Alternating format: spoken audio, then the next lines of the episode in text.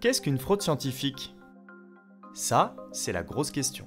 La fraude scientifique, c'est une situation dans laquelle euh, un chercheur va trafiquer des données ou même créer des données artificiellement et donc euh, prétendre des résultats dont il sait pertinemment qu'ils n'existent pas, voire inventer de toutes pièces des résultats. Donc ça, c'est la fraude spectaculaire qui arrive à intervalles relativement réguliers, mais qui reste rare malgré tout. En général, euh, les gens essaient de reproduire, ils voient bien, au bout d'un moment, les c'est la fraude du, mégalomane. Euh, et en général, il fait des erreurs et donc c'est découvert.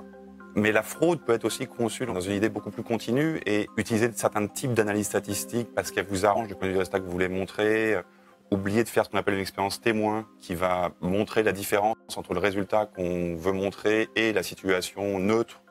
Ou bien oublier de citer quelqu'un parce que ça vous arrange un peu ou un résultat qui est un peu contraire à votre idée.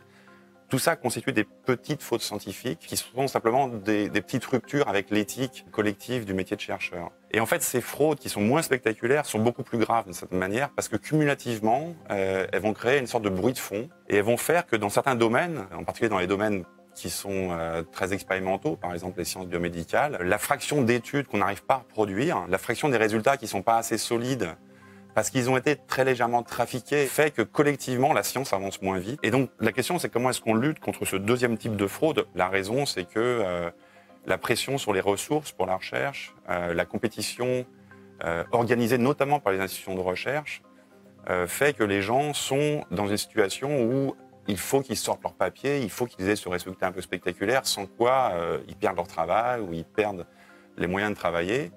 Et donc, il y a une incitation des institutions, d'une certaine manière, qui pousse à la fraude. La solution, c'est vraiment de arrêter en particulier cette course à la publication, cette course à la, à prééminence d'un chercheur sur toutes les autres, euh, cette course aux primes et tous ces processus d'individualisation qui conduisent collectivement à ces phénomènes qui, à la fin, sont extrêmement délétères pour l'ensemble du champ scientifique.